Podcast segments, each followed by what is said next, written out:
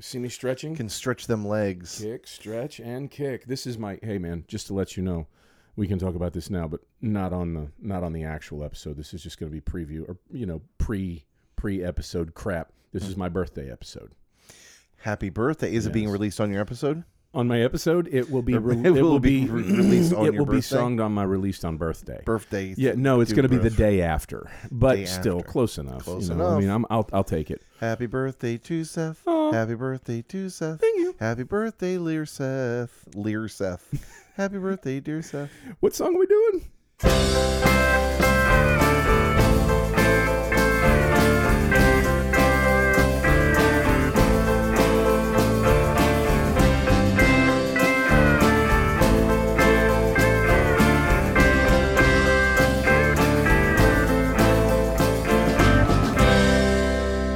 Welcome to Lyrics to Go, the podcast where we take a deep dive into lyrics that are questionable at best, but have largely dodged public ridicule until now. I'm Marc, and I'm here with the birthday boy himself. I can't. Why is it every time we go to record, my mouth ceases to work? We're here with the birthday boy himself, Seth. How are you? It takes a second for it to kick in. A lot of THs, a lot of Fs. When I get when I when I do tours, a lot of the times it, I'll be going over things that I've said a thousand times, and I have to wait for my. I guess the way my uncle would say, you got to wait for your ass to catch up with your mouth, or your mouth to catch up with your ass. I'm sorry. even you. there, even me, even, me. I got shivers. I got even shivers all over.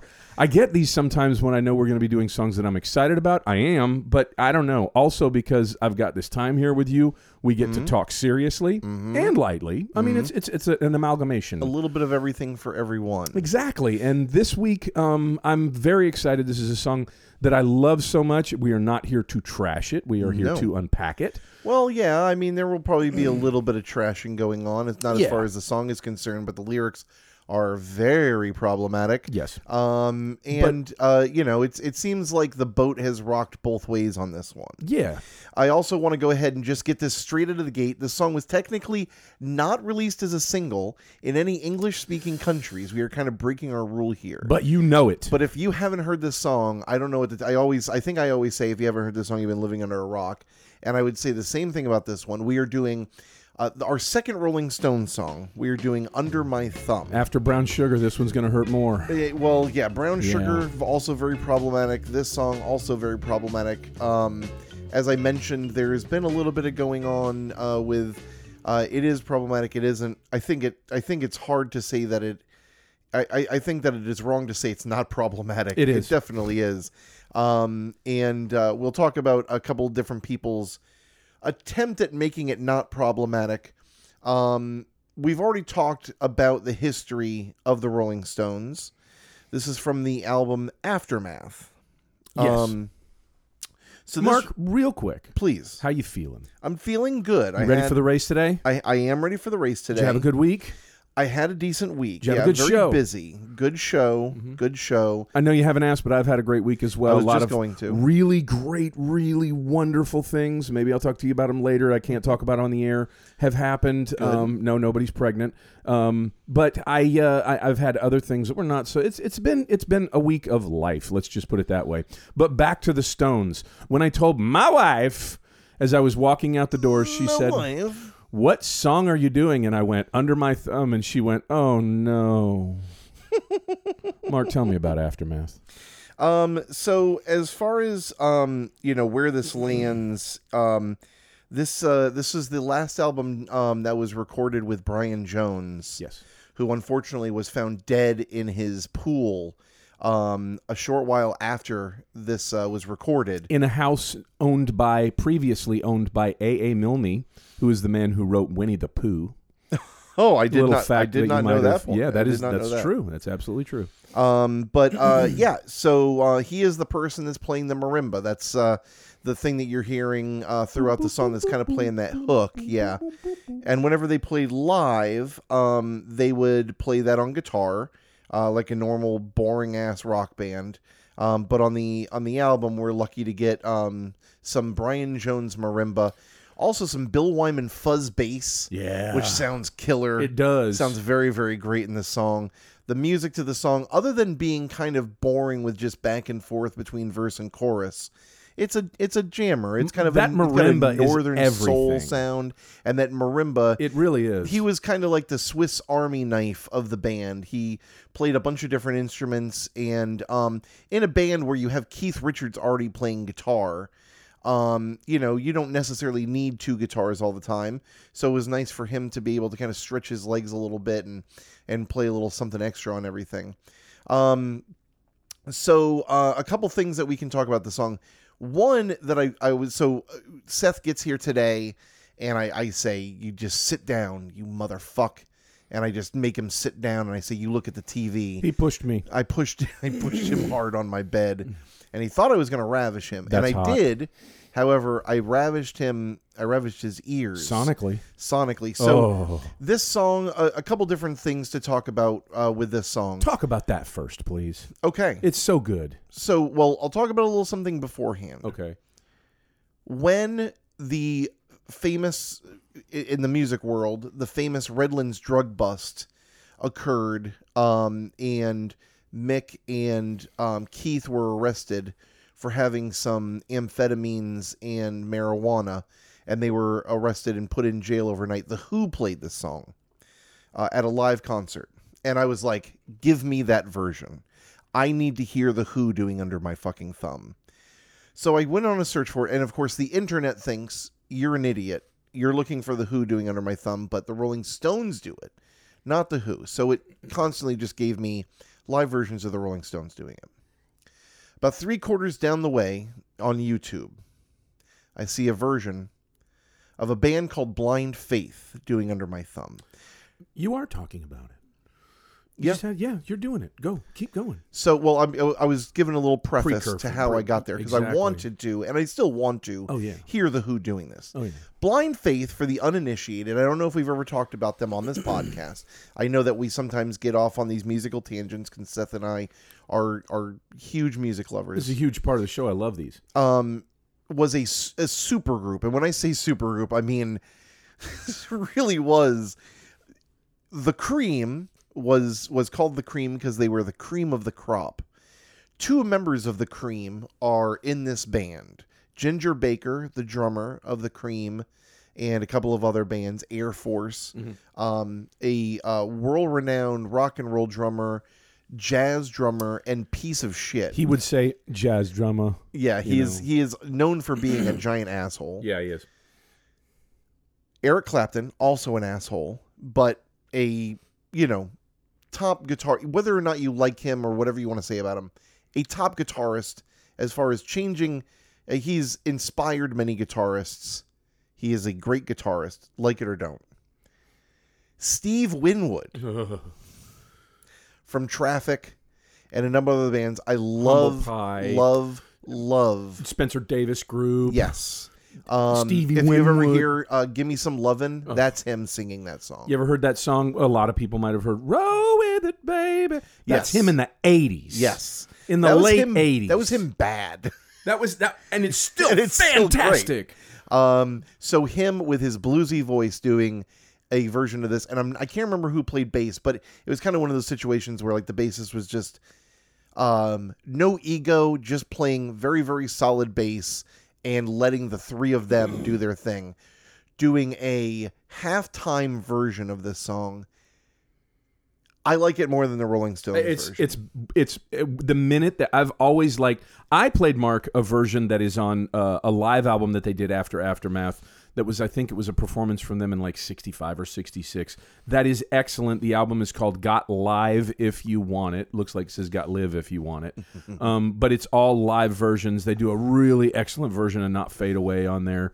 Um, but the the album opens with what I thought was my favorite version of the song, them playing it like double speed, and It it's really fast, fast. and it's good. I love it a lot, and that was my favorite version up until about 15 minutes ago, when you hear the glorious, glorious, beautiful, as Marc would say, dulcet tones of Stevie Winwood, who sounded, who sounds still like he was born and raised in Memphis. it's so the good. man is a treasure. I mean, that voice is just golden. Is, It's- it's is so- so beautiful. so so good, and it's got a little organ solo. They cut out some of the verses. Sounds like Cory Henry. Yeah, it- it? it's they cut out some of the verses, so it's like the first two verses and maybe the last two. They clearly had like re- rehearsed it like it's verse chorus verse chorus, so it's easy to do. They kind of botched the ending. Um, they probably figured it out right before they went on stage. Maybe even like a Who esque doing it just to like do it to pay it to you know to bring attention to something or whatever. However, it's it's fantastic. The Who version I have not found yet, but I am. So if you look were to for it. look this up on YouTube, how would you find it? What would you enter? I would look for Under My Thumb Blind Faith. But There you go. I also am going to post this on the Facebook group. Actually, maybe today, just so I don't forget. oh yeah. Um, but oh, boy, and like just Steve Winwood. God, his fucking voice is so good, man. It's- just hearing him sing this Shivers. makes the cringy lyrics so much more palatable. Um, Oh, it I- sounds like he's singing directly to you, and it's warm and wonder. It's his voice is like a warm bowl of oatmeal. if I was it's getting like arrested and he was singing, if he was singing my Miranda rights, I'd be like, "This is cool. Let's go. That's fine." Yeah, You, honestly, you don't even have to put handcuffs on me because I'm just going to sit right here. it would get super kinky. yeah, yeah, well, yeah, that's why. I mean, Yeah. If he's if he's if he's the one talking, then we're good. Um, Aftermath. aftermath. Yeah. Do you want to say anything about aftermath? It was their first record after they they kind of you know when the Beatles came out fresh out of the gate and took the world by storm. You know, starting in '63 over in. Uh, 62 63 over in Great Britain um, they kind of the the general public was taken aback by the fact that these guys were writing their own music these little guys from Liverpool and doing their own songs and and had kind of you know bust out onto the scene virtually by their own merits. The Rolling Stones were a little bit different in that they were obviously a London band hailed a little bit a lot of people thought they had it easier just by the fact of the geography of the band but they were known initially for playing, for being blues guys, for playing essentially the Chess Records catalog. This is not me going by notes. This is just what I know of them, and this is a fact. They, um, uh, driven along by Brian Jones initially, uh, his love for Muddy Waters, the Otis Dixon music, uh, John Lee Hooker, things like that, and that's what they got by with. Not got by. That's how that's how they came to the public consciousness. However, they really did take off with their first record that you would say was essentially their material, and that record was Aftermath. It was uh, it was very important, and it, it is one of, in my opinion, the best Stones records. I think if you're going to start with the Stones, you should probably start at that record. It's got it's got a lot of great songs on it. But uh, yeah, 65. A lot of po- uh, problems uh, popped up in the post years. They had Satanic Majesty's Request. They went uh, in 67. They had another couple in between there, and then they were gone for a little while, came back with Let It Bleed. Um, a very important band. I don't want to go into this too deep because we th- talked about a lot of this back in our Brown Sugar episode, and I don't want to sound like a broken record to our longtime fans. But what else do we know? Marc? Brown Sugar released in 1971. Yeah. Uh, this was released Was in that 66. Sticky Fingers, or was it Sticky uh, It Fingers, was Sticky yep. Fingers, yeah. So this this would they were problematic before they were problematic. Um, they, they- this is not like they just had like a little bit of a a, a little bit of a spell. They were releasing uh, they were releasing iffy stuff for a while. Well, this obviously um, partially sprung from who it was. Um, in the beginning, Mick Jagger and Keith Richards were somewhat mild and tame, and the crazy man of the group, both figuratively and literally speaking, was Brian Jones. I don't know if you know this, Marc, but everything he touched, he got pregnant from the time he was 15 years old, and essentially just treated women absolutely terribly. And I'm not saying that getting someone pregnant is treating them terribly. What I am saying is that having wanton children just for absolutely no reason and then leaving the women behind is highly questionable. Oh. you, you know, you can give me all the circumstances you want. You've obviously displayed displayed a, a level of uh, carelessness. he had a strong seed, He definitely did that. and he yeah. spread it like Johnny Appleseed. uh, you want to get into the lyrics? I think we should just kind of get into the. Let's lyrics. get into the lyrics. Under my thumb, the girl who once had me down. Under my thumb, the girl who once pushed me around. It's down to me. The difference in the clothes she wears down to me. The change has come. She's under my thumb. Ain't it the truth, babe? You know, I suppose if you were to just look at the title of the song, you could glean something unusual from it or questionable from it. Now, these days, I'm sure back then people, I'm not sure, I'm guessing that people back then would say, "Under my thumb," it could, it could uh, bring up myriad possibilities. Now, these days, knowing what we know about songwriters and their egos, um, you could say, okay, we're either talking about a victim or an oppressor right off the get go, just from the title alone. Did you get that same thing? No. No, no. Well, I mean, I, I it's interesting because I knew little bits and pieces of these lyrics. It can be very hard sometimes when I know some of the lyrics and don't know others, but um, I, I don't know if I really made it. I, I, I try to take everything as a whole before I make a decision on it. Mm-hmm. So, you know, I, I kind of listened and read the whole song. So, spoiler alert, it's not going to be telling necessarily this story for the whole song. Okay. This is uh this is to me kind of the setup um and uh well I I'm guess- just talking about the title, Oh, oh, okay. just the okay, title. Yeah. I mean, not even hearing the song. I mean, yeah, under my thumb, I mean to have someone under your thumb is to be oppressing them. yeah, or being oppressed by. You're speaking from you know the the viewpoint. It, just by seeing the title alone, you could probably get that this is going to be about someone being oppressed or someone that's you know that's pushing down. One or the other. I mean, well, I mean under my thumb tells me that it's it's under my thumb depending I guess on yeah, the uh if it's in first person or third It- person that's or what, what I'm have you, I yeah, guess. yeah. Um but I mean I always took it as me the person doing the singing. And I think that's what Someone's under my thumb. And I think we're accurate in assuming that in this case. And it's the first line that we deal with under my thumb. Um, the girl who once had me down, she's, you know, uh, it, it- automatically that screams vindictiveness right from the get go. Oh, for sure. Yeah. And I mean, um, you know, I think uh, there was a interview um, with in 1984 where Mick Jagger explained the whole idea was that I was under her and she was kicking me around. Mm. So the whole idea is absurd. All I did was turn the tables around. So women took that to be against femininity when in reality it was trying to quote get back against being a repressed male. Here we have a common theme that seems to be popping up over and over when we discuss songs on lyrics to go, and that is revisionist history. they seem to just come up with, you know, oh, oh, that's not what I really meant, you know, constantly. And I can totally, if you know anything about Mick Jagger, I can totally see that. I think he gave excuses for Brown Sugar kind of like this. That's Yeah. not what I originally meant. And of course, then many years later, he leaves song, you know, lyrics out of the song. Not as vicious. I mean, not as I don't know. Are, are they as bad? Is are they, uh, put them up against each other? Are they as these against? Are uh, these as brown bad as sugar? brown sugar? I, I think brown sugar's worse. I mean, Um, actually, let's ask that question at the end of the episode when we've gone through them. yeah, yeah. because it gets into some, uh, it gets into some sketchy territory here. So I mean, with this first part, w- what we're basically getting is what's going to be in in the narrator's eyes justification um for what is to come that uh you know she had me down and she pushed me around. Um so it's kind of saying you know yeah she may be under my thumb now but she was the bossy one first kind of like he pushed me first.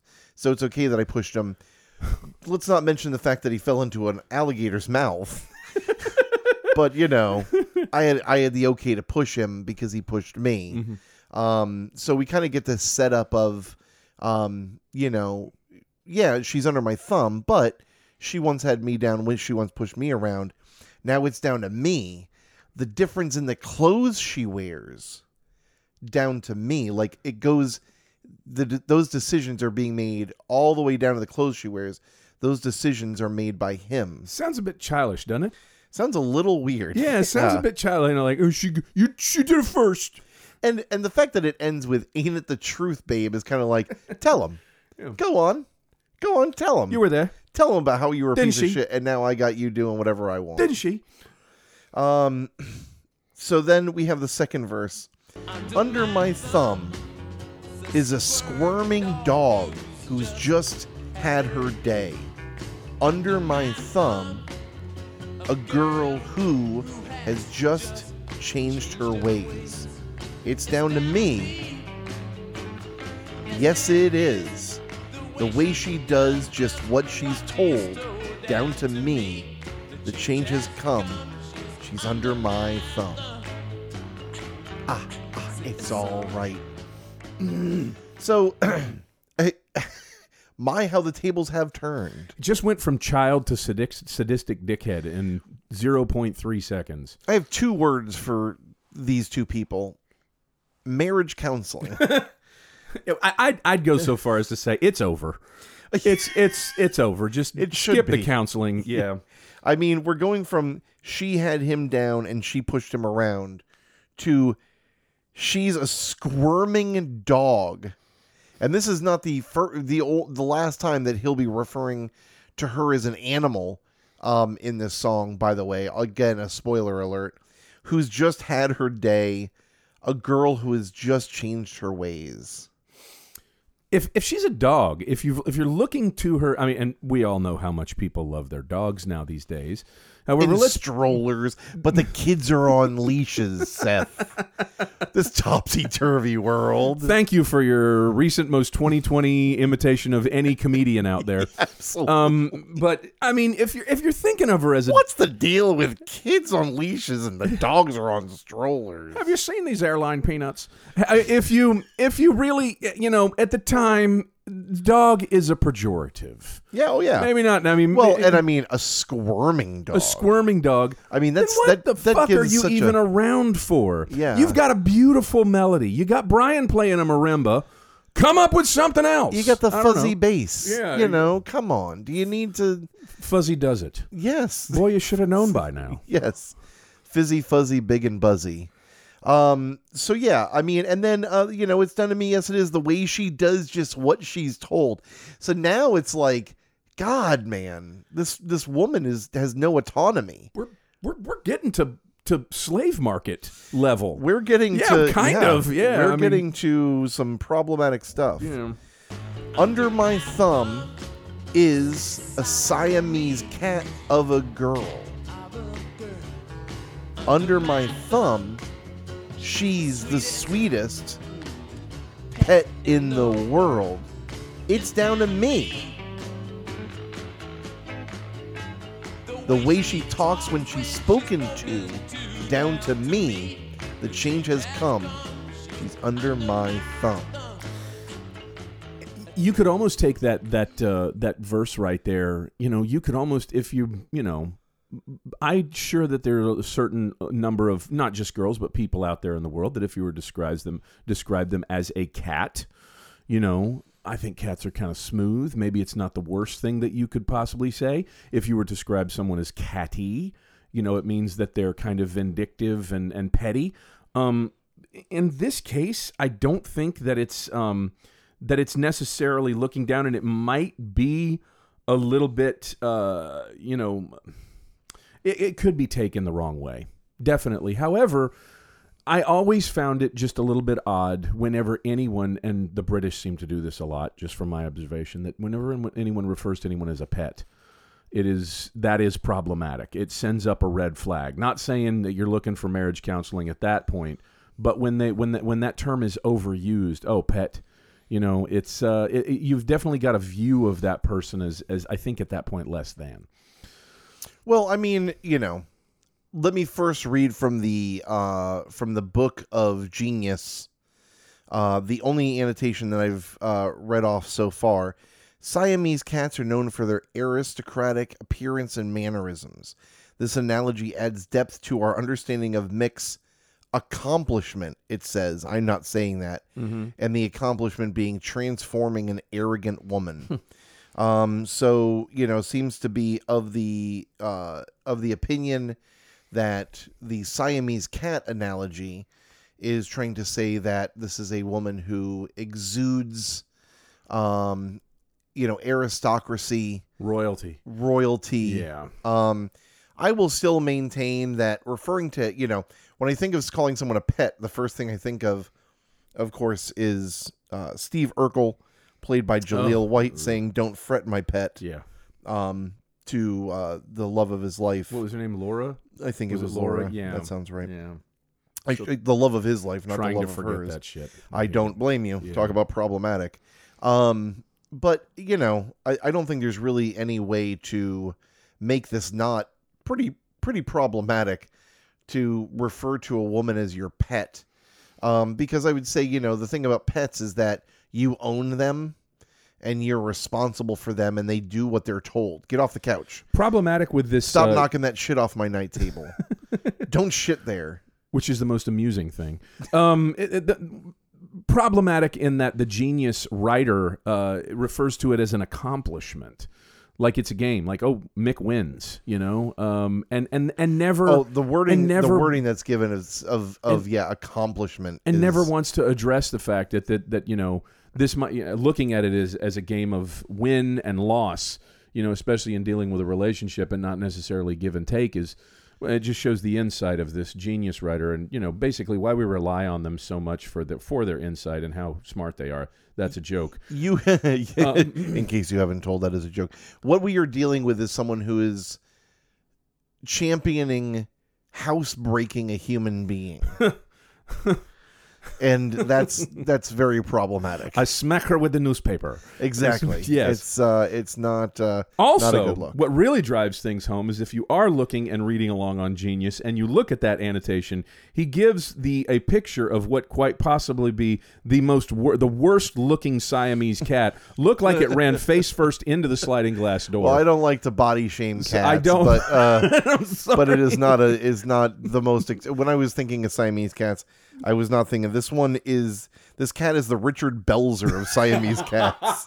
Um, and you know Richard Belzer was a, a big rip. I mean, Yeah, I know he's he's passed guy, yeah. recently, but uh, and then of course the way she's ta- the way she talks when she's spoken to. Yeah. No, I mean, you know, long gone, you know, we got to remember here that in the beginning we were dealing with the girl who once had me down, the girl who once pushed me around. So here's the thing. I mean, it's great that she's not doing those things anymore. She shouldn't have been. She had no right to be bossy or pushy around to you in the first place. But two wrongs don't make a right. Absolutely. And so to start doing that now and kind of beating your chest and writing fucking 20 verses about how she's super submissive to you now is not I'm not amazed. I'm not enthralled. Hey, I'm not Charlie, happy for you. Look at what I made her do. Oh, look at that. She almost speaks when she's spoken to down to me. I got her in the corner doing what I say. Uh, and now, Marc, Yes. we've gone through almost the entire song. We've covered everything, ev- everything just about, and you've even said every line of the chorus. And we're not necessarily addressing this, um, but you just did on the last one. But in the other ones, we didn't address the second line of every chorus. It's different. It's it's not following the typical chorus pattern of, of repeating the previous one uh, when it comes to the second line. First one, difference in the clothes she wears. Let's go over this. I refer I, I referred to that a little bit. Did bit. you? Yes. I mean, is it is he telling her what to wear? yeah, I, I Yeah, talked about Okay, you did. All right. I, I, wanted, did. You might want to edit that. I don't know. no, it's fine. Um, but uh, the way she does just what she's told, the second chorus, Mm-hmm. you know, yeah, okay, I got her in the corner, you know, doing what I say. When I say she can crochet, that's now, you know, Right, yeah. Um, otherwise, no. now it's recess. yeah, now it's recess, and the way she talks when she's spoken to. This is these verses the or these choruses the only thing that's really changing are what she can or can't do in his control over her. specificity of the demands yes by Mick. Yeah. you know, I mean, I don't know. um so then we get a little instrumental break where we get to hear some marimba um it's just kind of like a verse but without lyrics because i guess he just wanted to cool it for maybe he had to change her bedpan or something. Um so we jump right into it. It's down to me. Oh yeah. The way she talks when she's spoken to down to me. The changes come. She's under my thumb. Now, is this that fucking cut rate guitar solo? um Is this is this where it is? I, I've kind of lost track a little bit. I, I think it may have been during that instrumental break. Was it right out? Yeah, it's right after the instrumental break. Yeah. I um you know I listen to it and I'm trying to dig everything that I possibly can out of it. Like maybe he's playing it like this just as as to not to over to overshadow the the beauty of the marimba because it really like I said drives the song. But what what a what a what an absolutely awful. yeah, it's almost solo. like a it's almost like a less a solo and more like a a hook on steroids. Yeah, and not. Uh, it's just it's bad. All right, enough about it. So uh, you know, the instrumental break, um, I should say during that, right before it, he says, Take it easy, babe. I don't know why he's telling her to take it easy when he's being this fucking villainous monster. Maybe it didn't have the same hit back in the '60s that it does now. When you look at him and go, "Take it easy," you know. Um, now a, a lady will generally explode on you if you say "Take it easy" or "Relax." Oh, and good. Yeah, good for her.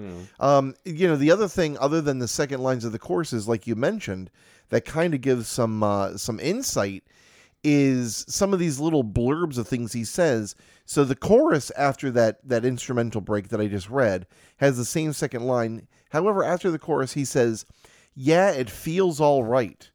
To who?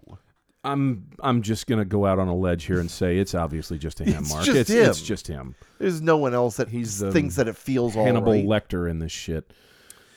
And then the fourth and last verse, under my thumb, her eyes are just kept to herself. Under my thumb, well, I I can still look at someone else. It's down to me. Oh, that's what I said. The way she talks when she's spoken to. Down to me. The changes come. She's under my thumb. So if you didn't think that a squirming dog, um, or a, you know, Pet cat. pet cat or a girl that just changes ma- her ways wasn't bad enough. In case those weren't bad analogies enough, Is this not the Similes. most villainous? this is this is the most diabolical. This is Doctor Evil shit.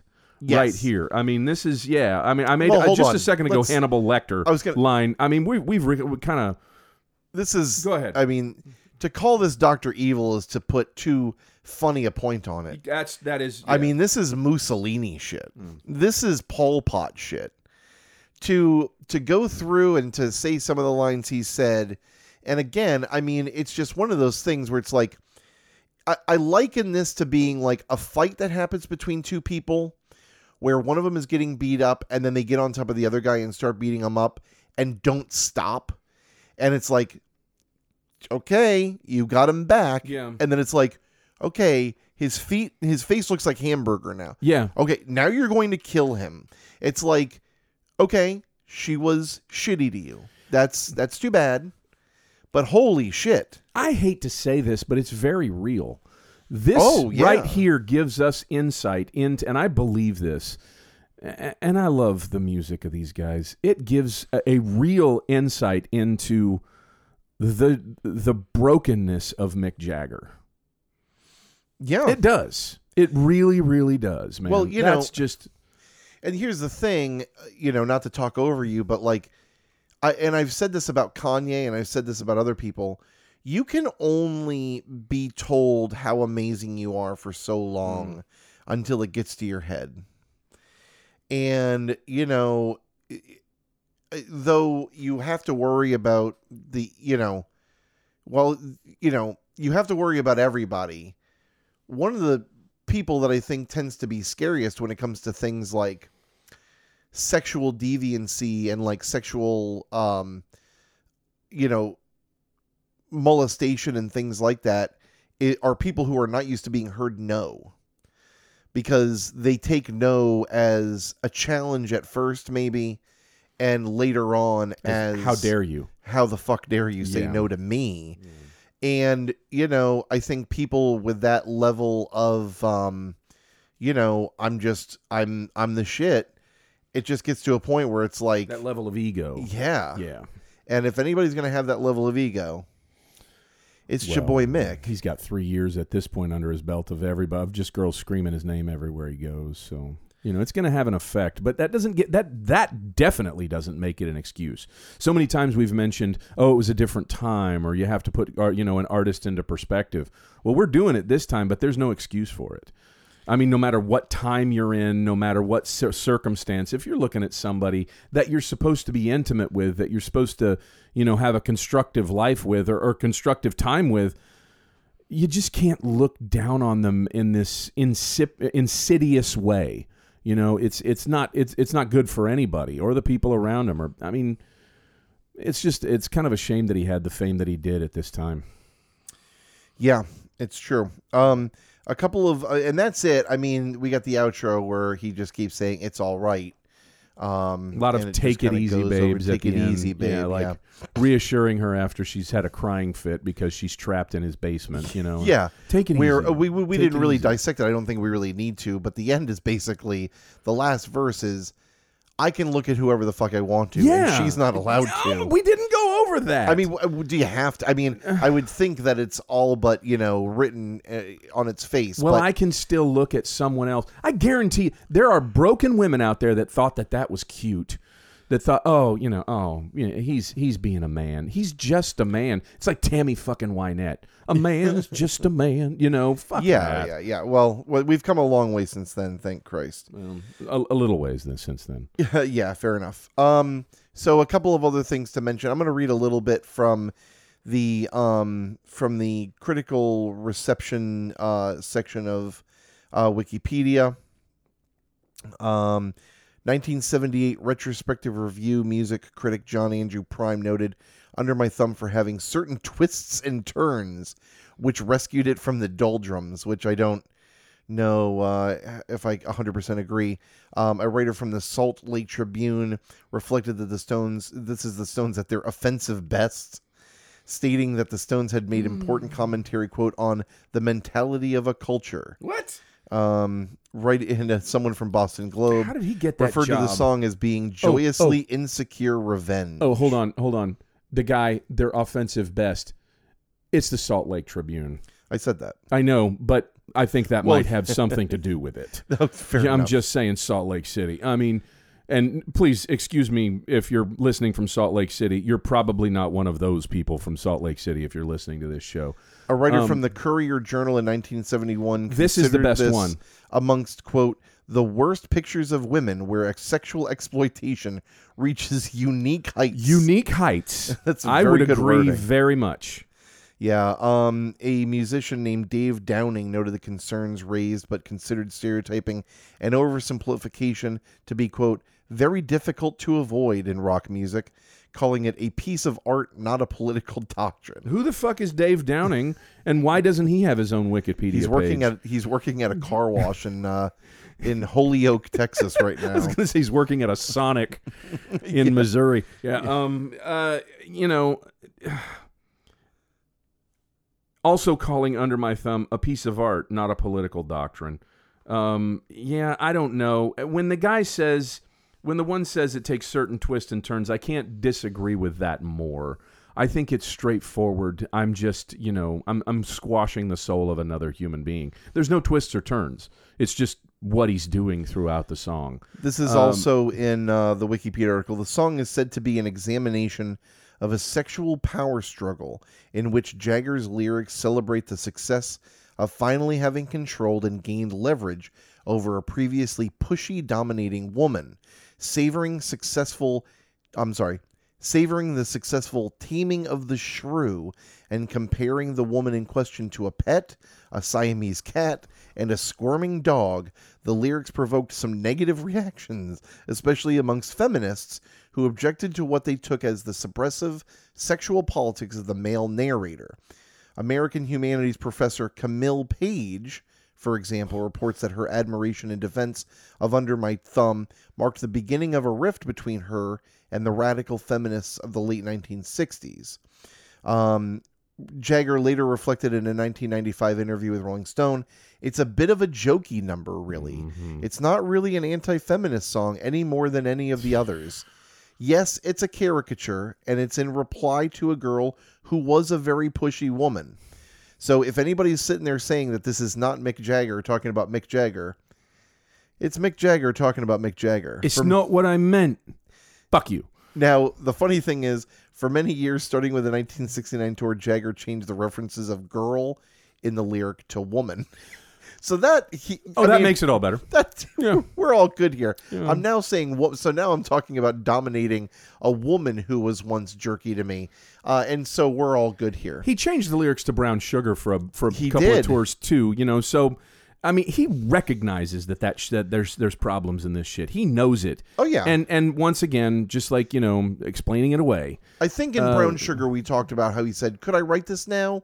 Probably not. no. Probably wouldn't write this now. And I was like, "Good answer," because it wouldn't go well. Should have said, you know, uh, uh, the same Shouldn't thing. I mean, shouldn't have written it then. Yeah, I mean, just God. Um, but I, do, you know, I- I think that it's funny. He's like, it's not any more sexist than the other stuff, and it's like, yeah, exactly. That stuff is sexist too. you know, it's like if you're gonna call this sexist, you got to call it all sexist. Yeah, you're right. That I will. last one that you did, whoever Camille Page is, I thought you were going to say Camille Paglia for a second. Ugh. I was like, please don't quote her on this show. No. Whoever she is, um, I would tend to disagree. I mean, just based this, uh, uh, based on the fact that I think you and I operate in the realm of reality, um, and not, you know, I'm going to make some shit up just to throw it into my thesis or my doctrine or some sort of paper that I'm fucking writing. I would agree with everything that the guy that, that not agree with. I would say that it's an accurate portrayal. It's just it's just an explanation of what's or a summation of what's going along in the song mm-hmm. until he uses the term ta- modern day taming of the shrew. Whereas I think maybe Shakespeare was trying to be a little bit more lighthearted and playful, and maybe that's what Mick was shooting for. However, I think he revealed himself, maybe not knowing it. Yeah. you know, and uh, it gave us an insight into him that you know I think now these days we know is abundantly clear with you know the words to other songs and stuff like that. But it, this does, I think we've gotten to that point, and not the point that you might think, but the point of at the beginning of the episode, I said, which one's worse? You know, is it brown sugar? Is it this one? Is there another one? I don't know. Is is another one coming? Yeah. I mean, it Um, might. I mean, between the two of them, I would have to say, um, geez, um,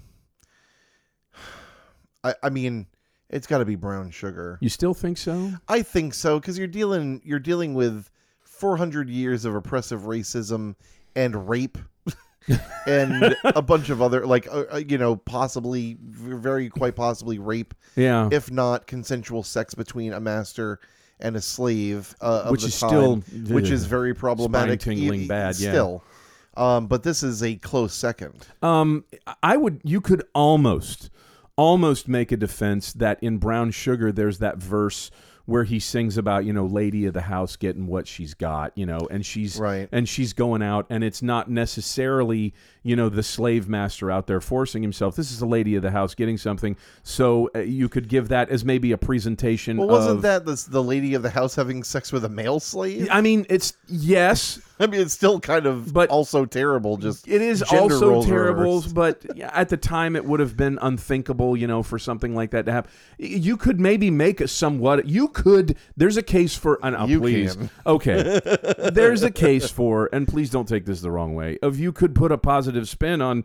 Well, shit, she wanted to fuck, you know, and she can just. And I, who knows if it's I rape or you not? can put a positive spin on this by saying like maybe the woman the woman stuck around, so maybe she likes being tamed. But that would be that would be um, a uh, passive aggressive type, you know, situation, uh, or maybe some sort of victimhood. Uh, complex that the person has, and that's a bad thing. Of course, you also have. Well, that's what I'm saying. We can I- go back and I forth. was gonna say you can do that with any of it. Yeah, It's- we can go. I, I think that brown sugar is. I think when when this you, is this is not. I, I I hate to choose one over the other because I'm my my view is kind of like I'll just have both because I don't want to say that brown sugar is worse to make it sound like this is good, but brown sugar there's uh, you stir in the ingredient of slavery. there's the same kind of domination here except it's forced um, because it's dealing with slavery as opposed to this where someone has the ability to leave if they want to not to say that it's easy to leave etc as opposed to like slavery which was 400 years of hell in the former situation, it is uh, uh, forced at the end of a whip. yes you know so absolutely. yeah okay so we can i think resoundingly at this point say that brown sugar's worse so a couple of things to, to kind of clean up here. Uh, there is a guy, Jean Michel Buizard, who did a uh, book about um, Bob Dylan, um, who has a very dumb take. um, he describes it in the blues tradition, of which the Stones are the heirs.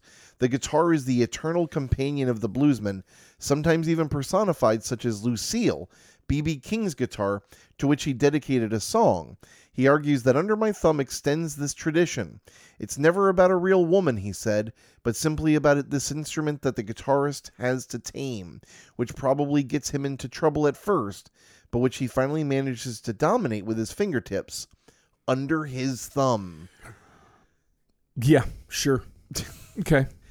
Hey, you should write annotations for Genius. What? Why? is the- why not? This is the dumbest fucking thing I've ever Uh, read. You know, I would like to refer that man to the wonderful Andrew Hickey of History of Rock and Roll in 500 Songs. That blues originally was not guitar based, it was piano driven. Mm-hmm. Please listen to the very important Andrew Hickey and learn something about music if you're going to write papers on them. Um, I will. Um, the last thing I really have to say about this is, this is the song that was playing during the famous stabbing during Altamont, um, the death of Meredith Hunter, um, who pulled a gun on a Hell's Angel who ended up stabbing her. And in the video for "Gimme Shelter," or I'm sorry, him. Yeah. Um. Uh. And during uh the video, um, you can hear them playing the song in the background while the scuffle and the skirmish takes place. If you watch the video, uh, "Gimme Shelter," you can. They actually slow down and highlight, and they and they circle the knife as it is being plunged into Meredith. He's wearing a green, what looks like you know '70s style uh, lapel suit, like vinyl, you know, suit from the, that you would have polyester suit that you would have seen from the '70s. He's got an afro, and they they blatantly flipping targeted this guy. Um, Terrible thing. Uh, But it's definitely worth, uh, even if you're just watching it to learn about crowd dynamics. Uh, you should watch Gimme Shelter uh, just to learn about you know the power of a crowd and what the fuck it can do. It's it's it's an eye opening movie. Mick Jagger, who can see the violence off stage, is you can hear him say instead of "It's all right," he says, "I pray that it's all right." oh yeah, um, which is uh, a little, you know, giving you a little bit of shivers. Uh, I think that's pretty much everything. I mean, the song has been covered by loads of people, um, including Blind Faith, including the Who. Apparently, yeah. I was gonna say if you're gonna have to, if you have to listen to this song, which I'd like to say that that marimba in the original is absolutely wonderful and it sounds. You've got to hear the original. You've Yeah. just got to hear the. If you've never, I don't know how you haven't. If you've never heard the original, or if it's been a while, you should listen to the original. You should immediately go on YouTube and look up the Blind Faith version. if I was just going to listen to this song now after all of this, knowing what I know, uh, for the for the sake of enjoyment, I'm going back to Stevie every time. Um, Wayne Gibson, Del Shannon, Del Shannon Um, did this. Social Distortion. Eh, Uh, Kim Carnes did a version of this on Saturday Night Live. that would probably Um, be pretty to cool. name just a few, and Sam Kinison sang a version of this. Oh this. yeah, he did. yeah. it was on that. bad. He did like a single of that. This being like the flip side of Wild Thing. I remember. it, it really, it was like the end of when you'd see seven inches in record stores, and that was one that came. I remember that. Yeah. Yeah. Uh, how we're gonna score this? This is astronomical. This is This is standard very setting. high. this is this is this is tonight's the night level. We've reached new heights. We really have. This is as much as I love. This is probably my favorite song just to listen to that we've covered. That is going to get a higher, in my opinion, than nine score. I still love this song. It's a beautiful. It's an awesome song. The way he sounds when he's singing it, um, to the to the marimba, to the music. this reaches unique heights. It does. Yeah, just what the guy said in the Wikipedia. as the Courier Journal said in 1971. Yeah. It, it, reaches unique heights. It does. It really kind of does. Um, I'm going to give this a, a, a solid 9.4. Yeah. Yeah. I mean, It's it's it's it's, one of the highest. uh, creepy. It's creepy, man. It's bad. It's bad. I mean, and it evokes. You know, is it worse to keep someone under your control where they know that you're keeping them captive? Or is it worse, Seth, to make someone feel like they're free, but to ruin them mentally in such a way that they feel they can't leave? To drown them, so to speak. and to feel like they are free but they're not. It's uh, it's a question in, that everyone should consider at some point because that um, that uh, that that feeling of freedom when you don't really have freedom is a scary thing, and I think that's kind of what our narrator here is doing. Can be. Nine point. Nine point uh, nine point five. I knew you were going to be right near mine on this one. Yeah, Almost just- almost matched yours because it's Yeah. a damn good score. It's I mean, the only thing that can get much worse than this is just like saying like there's a woman locked in a cage I under think underneath my bed and she thanks me every night. Like y- you know, It, it, your your your your words, I think, might be one of the most personal things that has been brought up here. Of is it better? Is it worse when it's someone who is locked in a cage against their will, a la misery? Mm. You know, or is it worse when it's someone who is being drowned and suffocated, thinking that you know what they're doing is noble? Maybe they're propping this person up, and oh, it's just the way he is. Which which is it's worse? Stockholm syndrome. and it co- yeah it's stockholm exactly which is worse which is worse and it really comes down to a personal answer it, it never more is it, it has a question been posed than it's just a have you been here have you seen this do you know what this is like you know can you empathize how do you how do you empathize with which side you know and, and, and i think it would tell a lot um, what about someone what answer that they'd give to that answer to that question Yeah. so um, yeah it's All right. Um well, it's yeah. Wow. That's uh I didn't expect to feel like this. It's a today. heavy I did- one. Yeah, yeah. let's go ahead and lighten it up with some dumb shit. Next week, uh we will be listening to Marcy's Playgrounds Sex and Candy. Welcomed. Absolutely welcomed. We've discussed it Kick for a back on the beach, put on the sunnies, c- c- catch a tan, and talk about how dumb these fucking lyrics are. It's it's it's fluff. It is. It is a big jar of Midwestern marshmallow fluff. Oh, yeah, it's- it's, a Elvis has got a big old fat fucking butter knife in there, and he's scooping it out to put it on top of his banana and peanut butter sandwich. absolutely. It's the fluffiest fluff of all and time. then he fired his 44 into the television. and there you are. yeah. Um, anything you want to wind up with here, Seth? Yeah, um get uh, we are we are coming upon a very very big 2 months for us. Mm. We're going to be get, we're to be delving into something that we've talked about for a long time. Are you talking about police prill? That is exactly what I am talking about. Oh. We're we're going to be doing that. Now that's just the beginning. yeah. That's just the beginning of a very. I'm gonna. I, I don't know about you. hmm I've kind of taken your approach in the last couple of months of just giving a cursory glance and then coming in here and saying what I feel. You know, and it's. I think it's worked out um, great. I used to really, really study for these things, and I'm, I actually went back and listened to some earlier episodes. I'm very proud of where we've come Yeah. uh, in in you know from the last two years to now. I think we've I think we've done a fantastic job. That's just me. I think you do uh, a great job as always on this show. But we're getting to uh, a point where I think we're going to have to refine ourselves in tackling what we're going to do, which is going to be four weeks of the police. I'm very very excited about it. Marc, I thought about something the other day when I was thinking about this show and what we've been doing, and I would make the case that what we're doing could almost be presented as if we were going to college, which I don't think either of us have ever done. Mm-mm. We could present this as like um, our our thesis. Yeah. This is like our this is our work. You know, this is our dissection of these lyrics is is has gotten, in my opinion, more and more scholarly and more and more insightful through the years. And I, I am really hoping that we're going to make it shine in the upcoming month.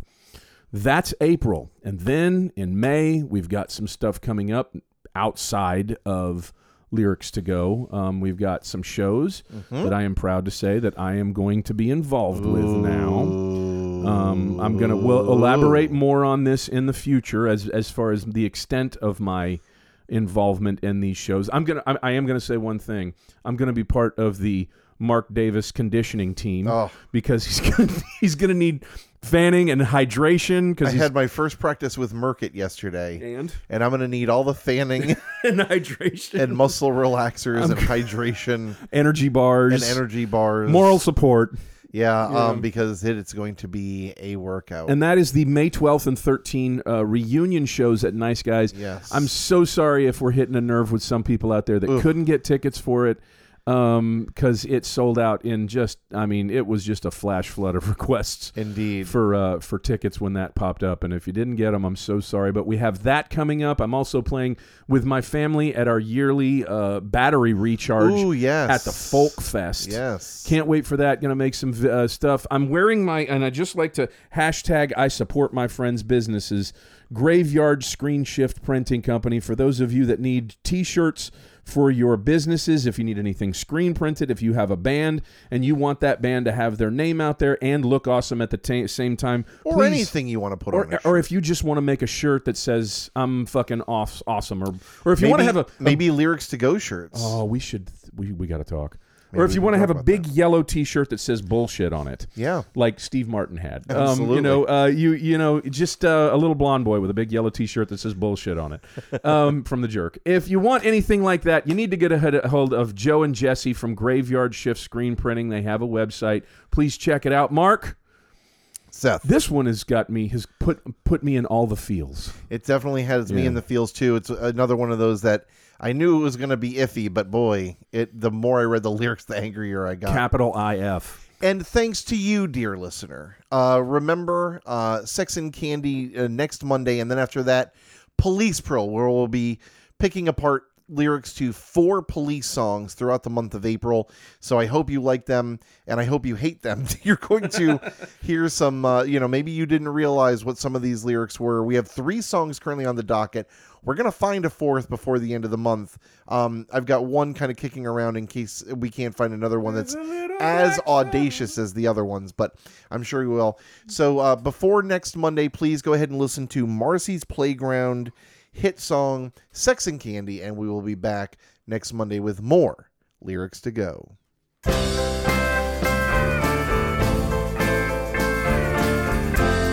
Somewhere between my mouth and your ears.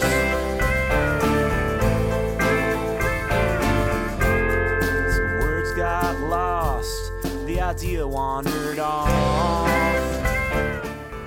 Thanks a lot for listening. Our theme song was done by Exploding Pages.